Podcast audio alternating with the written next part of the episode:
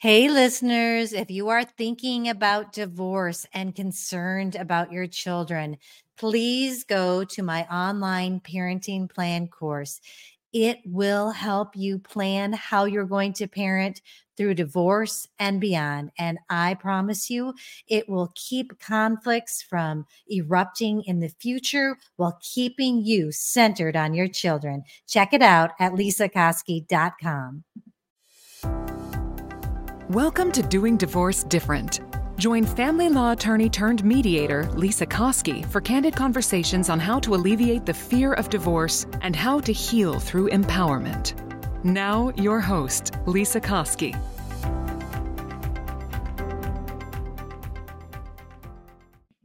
I am so happy that you're here for the saddle up segment. And I think if you're watching on YouTube, you can see my dog Otto in the background. Sorry about that that's how it happens here.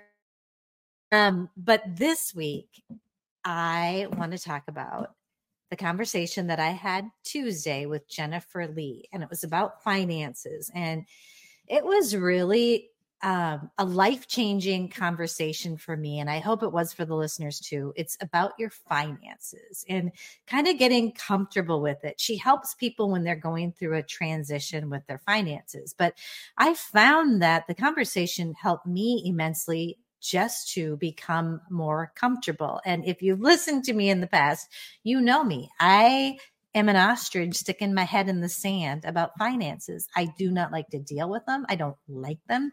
They kind of scare me.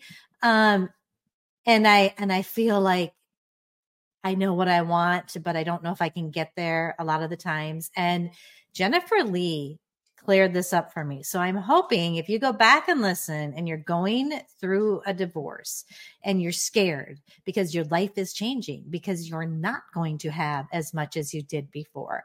She had these really great tools to help you understand what you really value what you have to spend your money on, and then what's discretionary. What can you decide? And one thing that she said that really piqued my curiosity was um, say you won the lottery and you spent all your money on all the things that you wanted to spend your money on and and you know you did everything think of everything that you could do and then look at your day after you've done this what would your day look like who would you be spending time with and what would you be doing? That's going to give you what you value. And what was so interesting to me is maybe I don't need as much as I think I do. Because she gave, okay, so then we went off air and I was saying bye to her. And she said, Oh, she said, there's one thing that I learned that was really life changing to me. And I said, Oh, goody. I'll share that in the saddle up segment. And she had three questions to help you understand what you value for your finances, what you really want to spend and save for. So she said, if you just so imagine you just left your advisor's office and they've said, you've done it, you can retire, you have enough money, um, you're set, and you're walking out. I want you to imagine what would you do? Where would you live? Who would you want to be with? And what would you do? And I mean, I can't help it.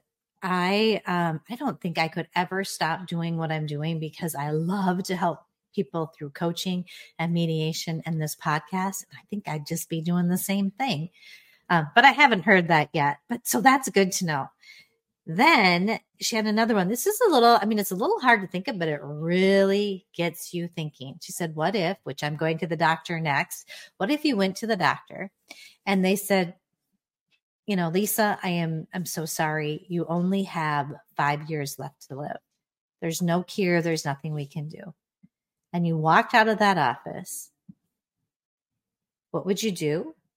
What would you do differently? What, what would you change? And what would stay the same.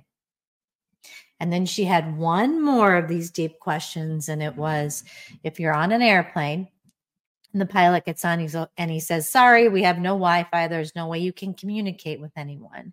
We've had to dump all our fuel and we're going down. What would you regret? Ugh.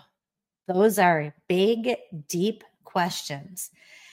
And I honestly have not had a chance to really sit and think through them yet, but I know I'm going to learn some juicy details about what's really important to me. And I think it's going to bring me a lot of peace about what I value and what I really want to save my finances for. So I hope this helps you too, and you take good care. Thank you so much for being here.